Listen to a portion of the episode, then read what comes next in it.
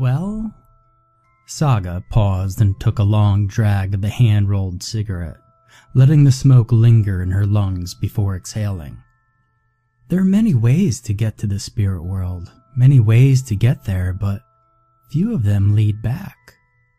She looked us over with a crooked brow over her pale blue eyes, as if she was trying to decide if we were just asking her about this to make fun of her. Our stern expressions and attentive eyes must have been enough to convince her of the former, because after a moment she continued. Some people believe that it's just a matter of perspective, that you can move between planes of reality and the places in between them by using drugs or forms of meditation. Saga leaned to her side in the hammock, lifting her legs and setting them down to rest on top of a rusty table between us. Her brightly colored sari and the blonde dreadlocks made her look like an ancient hippie goddess in the flickering lights. All around us on the porch were lit candles and burning incense illuminating the cool summer night. In front of her, on a beanbag and a lawn chair, respectively, sat two 12 year old boys, myself and my best friend Jake. I was a thin boy and short for my age, while Jake was taller and looked considerably older than I did. With his grand stature and apparent maturity, Jake had gained a sturdy sense of confidence, something I was sorely lacking. But what about portals? Jake asked. Or, like, are there any actual places where you can get through? He looked at me for support, but I repaid him with a look, as if to say, Really? raising my eyebrows but keeping my eyelids halfway shut. Ever since we found the pond out in the woods, Jake had been convinced that it was some sort of portal to another world. The crude carvings on the smooth rocks surrounding the dark body of water had been enough to intrigue us both, but I was still skeptical of his theory. Jake, however, was certain. Portals? Saga asked, raising an eyebrow but continuing. I don't know about portals, but there are places that work like doorways, ordinary places that become openings. Kind of like portals, I guess. She nodded to Jake. When they are treated in a certain way or at certain times. Well, what kind of places? Jake eagerly asked, hoping he was about to prove his theory to me. Saga shrugged and put out her cigarette. Some hillside caves, willow trees grown with a hole in them, stone arches, and even mirrors are believed to be potential gates to a world beyond ours. She made an open gesture to the stars above us, reaching out with both her arms to the cosmos. Her many bracelets clanging like bells in the silence. She smiled, and it struck me how beautiful she was in the warm light that surrounded us. Saga was 48, but looked a lot younger. Despite her constant chain smoking and overall hippie lifestyle she led, the years had been kind to her. She was often mistaken for someone in their 20s. When my father had first introduced us, I could immediately understand what he saw in her. Where had he found her? The woman was almost a decade his senior, but looked old enough to be my bigger sister. At first, however, I had hated her. Her, but mostly my father for bringing someone new into our home. But when I saw how happy she made him, I decided to give her a chance. After my mother had died, my father had a hard time handling the grief and the sudden responsibilities of being a single parent. On the surface, he had seemed okay putting on a strong face for me and my little sister, but some nights I could just hear him crying when he thought we were asleep. That is, until he met Saga. It took me a few years to accept her as part of my life, however. Although my mom had died before I was old enough to really remember anything, and more than five years before my father met Saga, it still felt wrong to treat someone else like a parent like replacing my mom.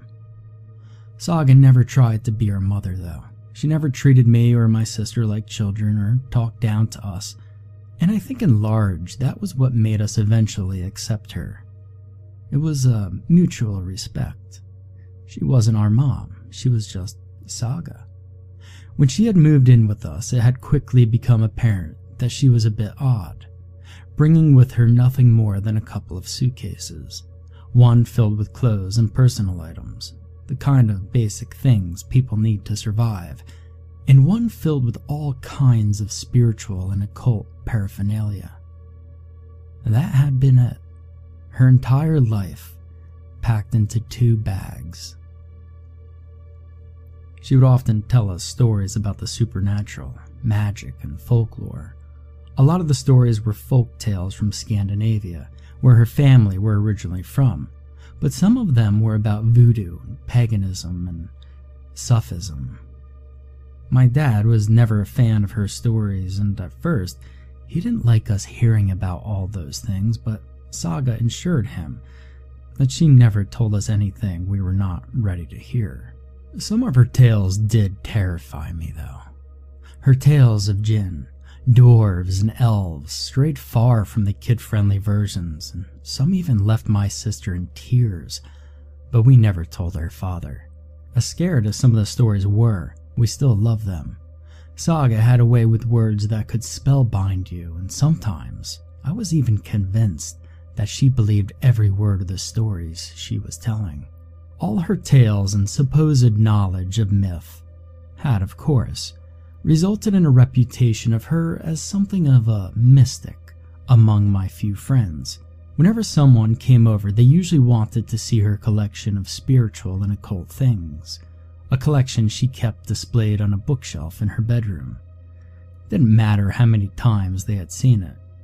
A dried monkey head and a venomous snake preserved in clear liquid does not really get old when you're 12.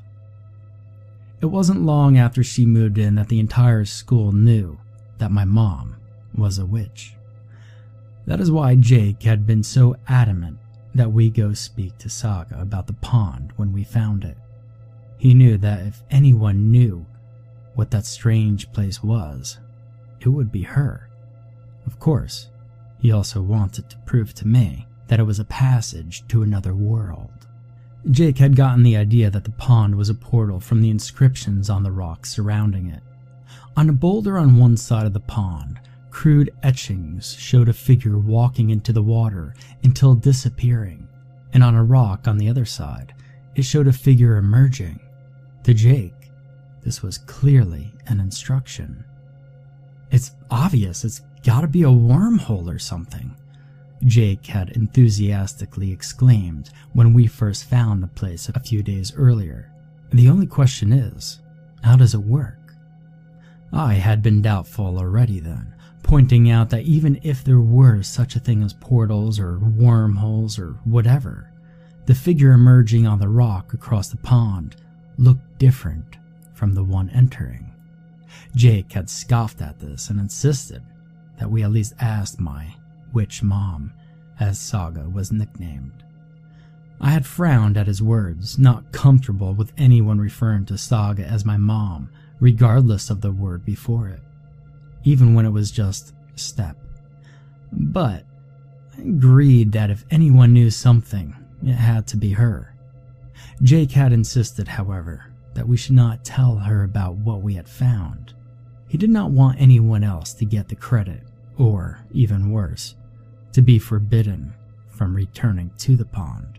We decided that we would ask her about it later that evening and tried to come up with an excuse for why we were asking. Together, we invented a story about seeing something similar in a film. It seemed like a plausible excuse for two 12 year old kids. Jake made a crude sketch of the figure disappearing into the water as well. For reference, he said, in case she knows it. I remember thinking that the sketch looked nothing like the carving on the rock, but I didn't tell him. I didn't think it mattered. As much as Jake wanted there to be something magical happening in those woods, I honestly found it all a bit childish, even at our age.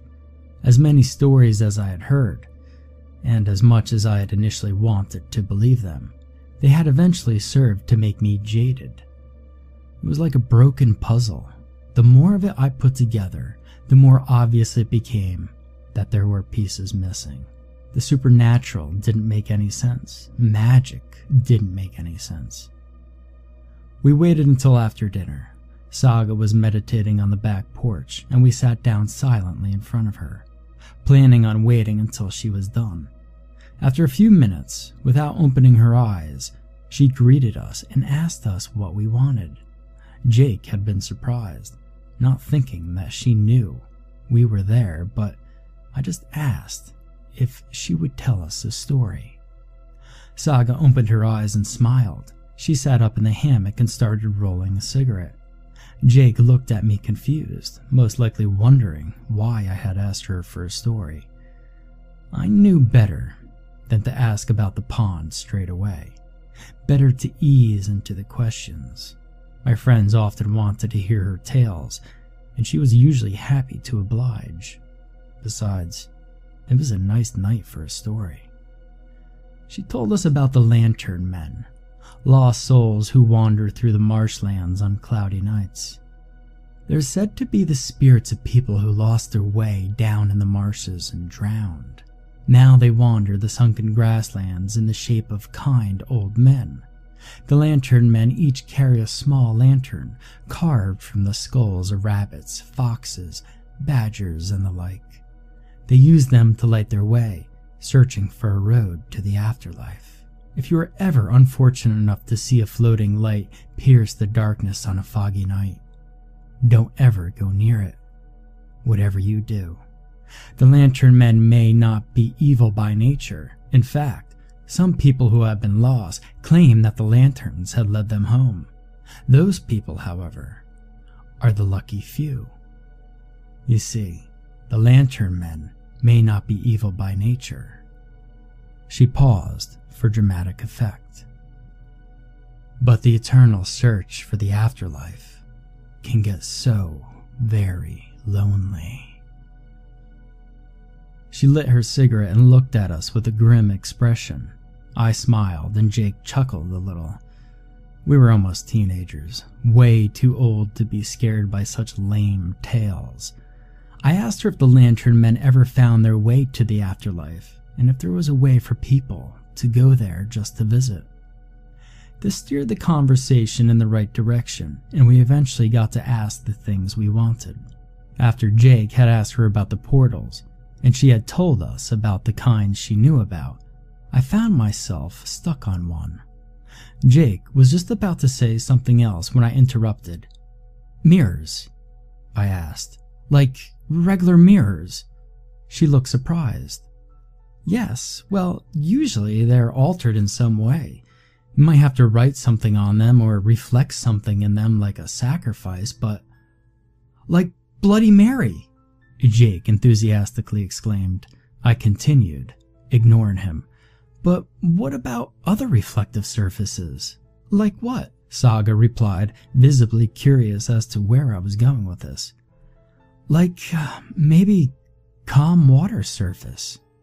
Jake finally realized where I was going and could barely contain his excitement. Yeah, he chimed in. Mirrors can't have been around forever. I mean, magic has got to be way older than they are. Sure, she nodded. I suppose it's at least possible, but why do you ask? She gave me a questioning look, but I was quick to answer. Oh, it's just something we saw in a movie. Saga waited for a moment, expecting me to continue, but we just thanked her for the story and walked back in the house. Just as I was about to close the door, she shouted something after us. Don't believe everything you see in the films. Later on, in my room, we started planning our return. Jake was now absolutely certain that we had found a magic portal and wanted to try it out as soon as possible. It would have to wait for a while, however, it was Sunday, and Jake's parents would come to pick him up in a couple of hours. We lived a few miles apart from each other and had to rely on our respective parents for transportation, something both of us found quite frustrating.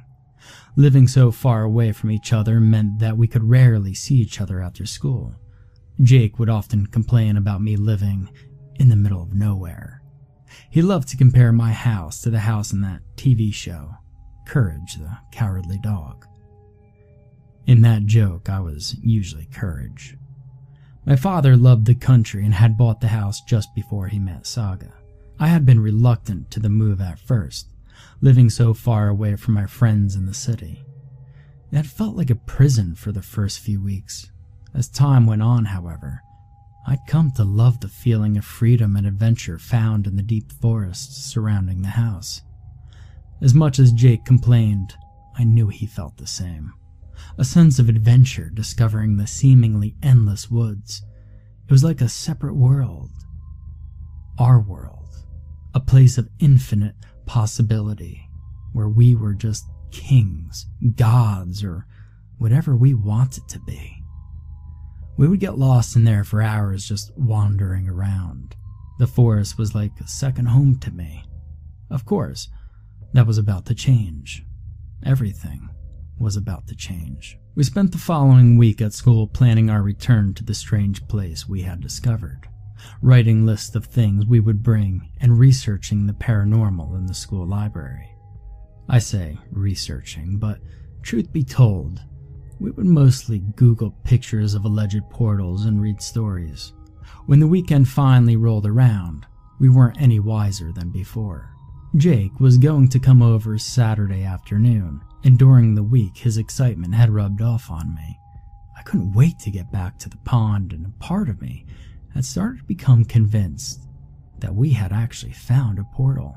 Saga had asked me about her questions earlier in the week, but I had lied. I had said we were just curious for no particular reason. I didn't think she had bought it, but I didn't really care.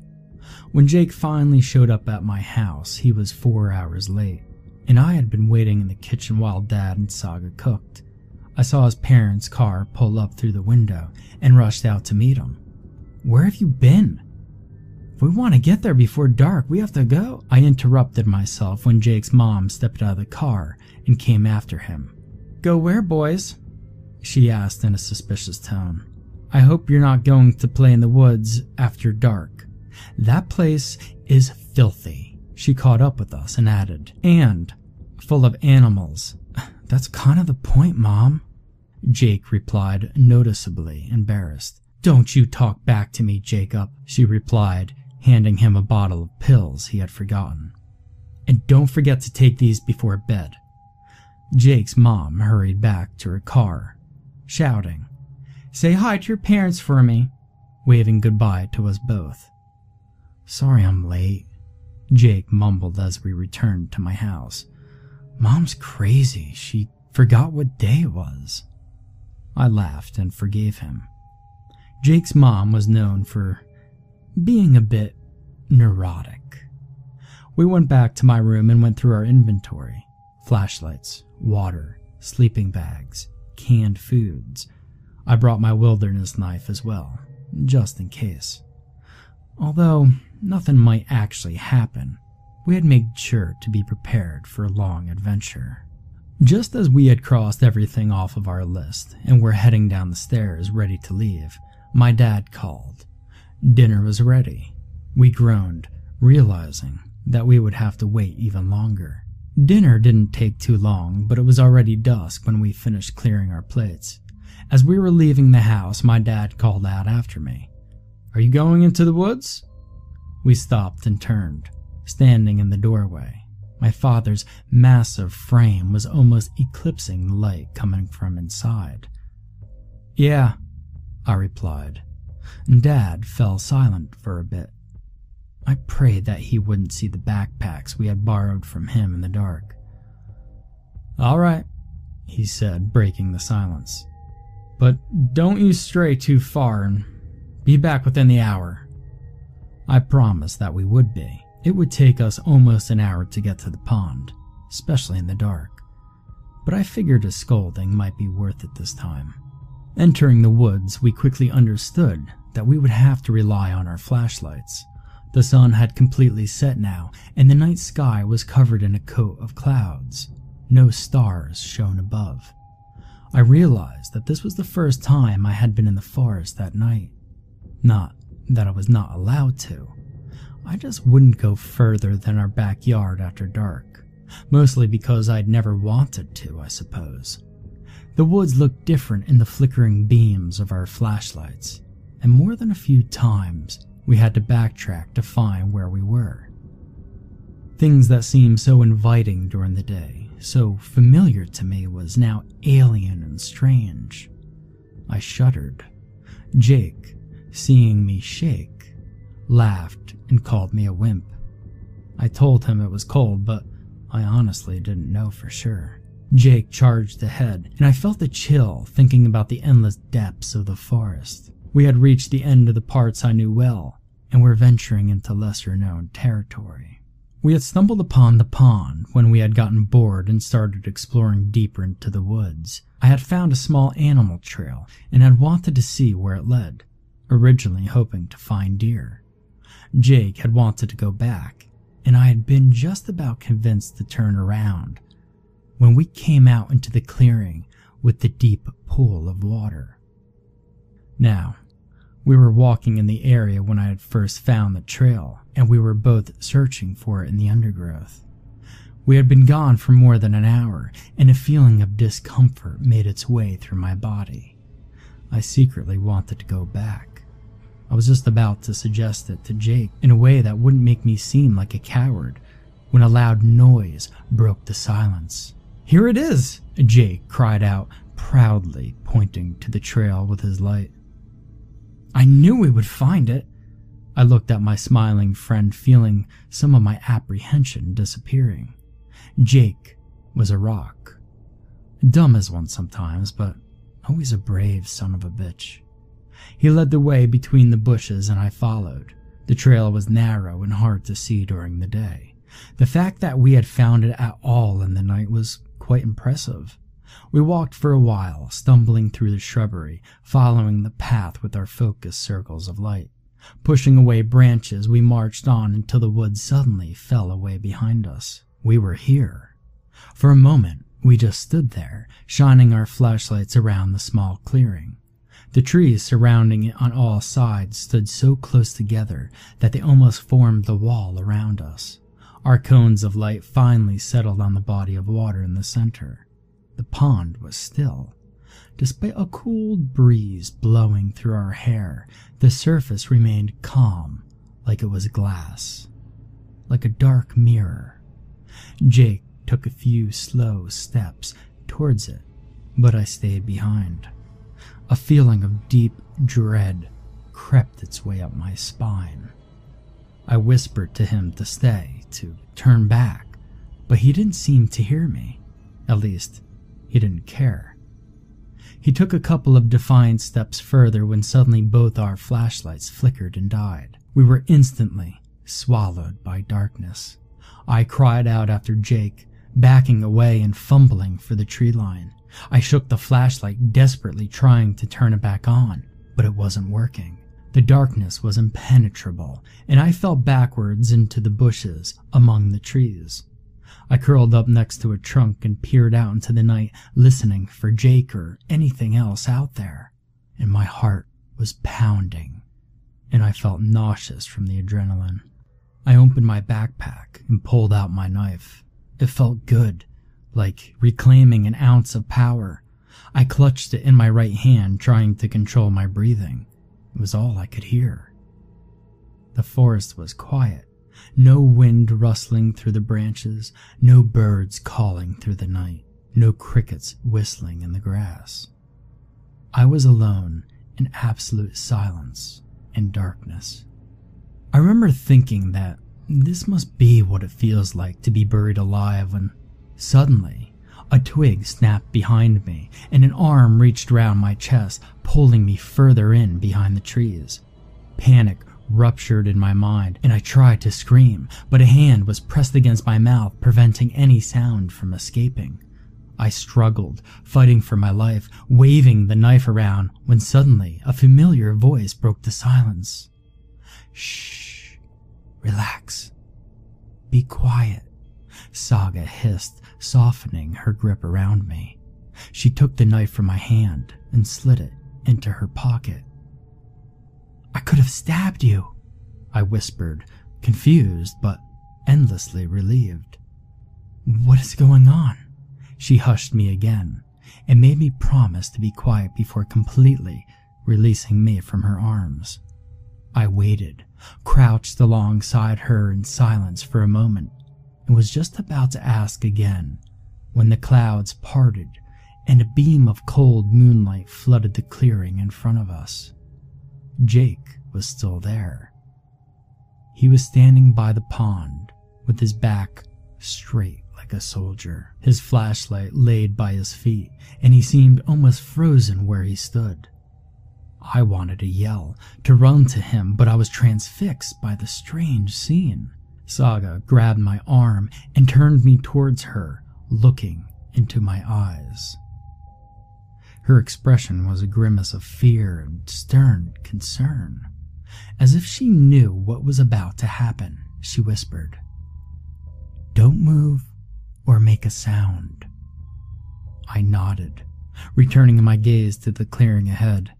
The moon was perfectly reflected in the pond when suddenly a bulge at the center of the surface started to rise. Slowly, as if the water was a sheet of cling film, it rose to the point of breaking, and a head pierced from it from below. I gasped, reflectively covering my mouth with my hands, staring at the emerging figure. The head, framed by long, golden blonde hair, was followed by a torso and the rest of a body, until a figure was standing on the surface of the pond. It was a woman, pale as the moon itself, and completely naked. She was the most beautiful thing I'd ever seen. The woman turned to Jake, who fell to his knees at the edge of the water. He bowed his head and his arms hung limp by his sides. The woman looked at him and started slowly walking towards him across the water, ripples dancing around her feet. I did not know what was happening, but inside me, I felt a calm more profound than anything I have ever felt. Saga's grip on my arm tightened, and the feeling started to fade. The woman walked up to Jake, reaching out a hand and lifting his head so he could see her. He looked into her eyes and rose to his feet, and the woman reached her slender arms around him and held him in a firm embrace. For a brief moment, I felt an intense jealousy. I wanted to be Jake more than anything in the world. But then, things began to change. The delicate arms of the woman began to bulge, growing wider and thinner in different places, as if her muscles were being replaced by bones, bones too large for her body. As her grip around Jake tightened, her face began to change as well. Her perfectly sculpted features were elongated as if her skull was morphing into that of a horse, and her chin and palate grew too long for her lips to contain them. They tore and hung like shredding paint from her face. Her teeth, now visible, grew large and flat. Her back arched as she grew and her spine protruded through her skin. Skin that had turned a sickly gray. As she was changing, she clutched Jake harder and harder in her arms. At some point, the pain must have alerted him to what was happening as he began to struggle and whimper like a trapped puppy. The thing in the pond had him locked in its arms, and with a final squeeze, it crushed his bones. It sounded like wet sticks snapping, and he let out a final cry of pain, quickly turning into a muffled gurgling. The shock and horror of the scene that unfolded before my eyes paralyzed me. The hair on my neck stood straight up, and I bit my tongue trying not to scream. The thing held him for a moment, like a mother holding a child. Then, it ate him, The thing in the lake, the woman in the water, ate him. Her long jaws bent around his mangled body, and like some perverted parody of a snake, she began to force him down her throat, chewing his crushed limbs with her big, flat teeth. And that was the worst sound I had ever heard. It still is. I sat with Saga, helpless, watching the monster finish its meal before slowly returning to the depths of the water.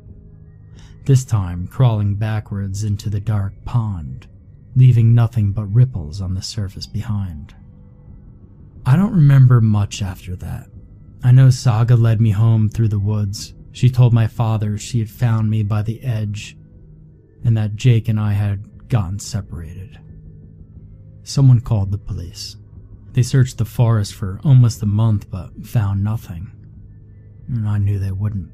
Saga later explained that her questions had made her suspicious, and that she had followed us after finding Jake's sketch of the etchings of the pond. I would later ask her what had made her suspicious, and she told me that she knew a lot about what dwells in the woods. Don't tread dark waters, she said, giving me a serious look. You never know what you might kick up. I wanted to ask her more questions. There were so many things that were not adding up, but Saga didn't want to talk about it anymore. Truth be told, I wanted to forget as much as I could as well. This was almost 16 years ago. I moved away as soon as I could. I ended up moving to a different city for my education, and that's where I live now with a family of my own. My father died a few years ago, and I haven't heard from Saga since. From what I heard from my relatives, she sold the house and moved away. I hadn't even thought about any of this for several years, and I probably would have continued to leave those memories blissfully repressed if it wasn't for my recent nightmares. You see, lately, I've been having these dreams. I'm back there, in the clearing, by the pond. Only this time it's me standing by the edge of the water. I watch the surface break and as the woman emerges, I fall to my knees staring into the ground. I see her bare feet approaching me, and that feeling of intense calm washes over me. As she stands before me, she reaches out a hand. I feel the cold, wet of her fingers under my chin, and a feeling of sheer terror runs through my body. The woman tilts my head up and I look into her eyes, her pale, blue eyes. I cry then, incapable of doing anything else, but she just smiles. It is always the last thing I see before I wake up, that strange, familiar smile on Saga's lips.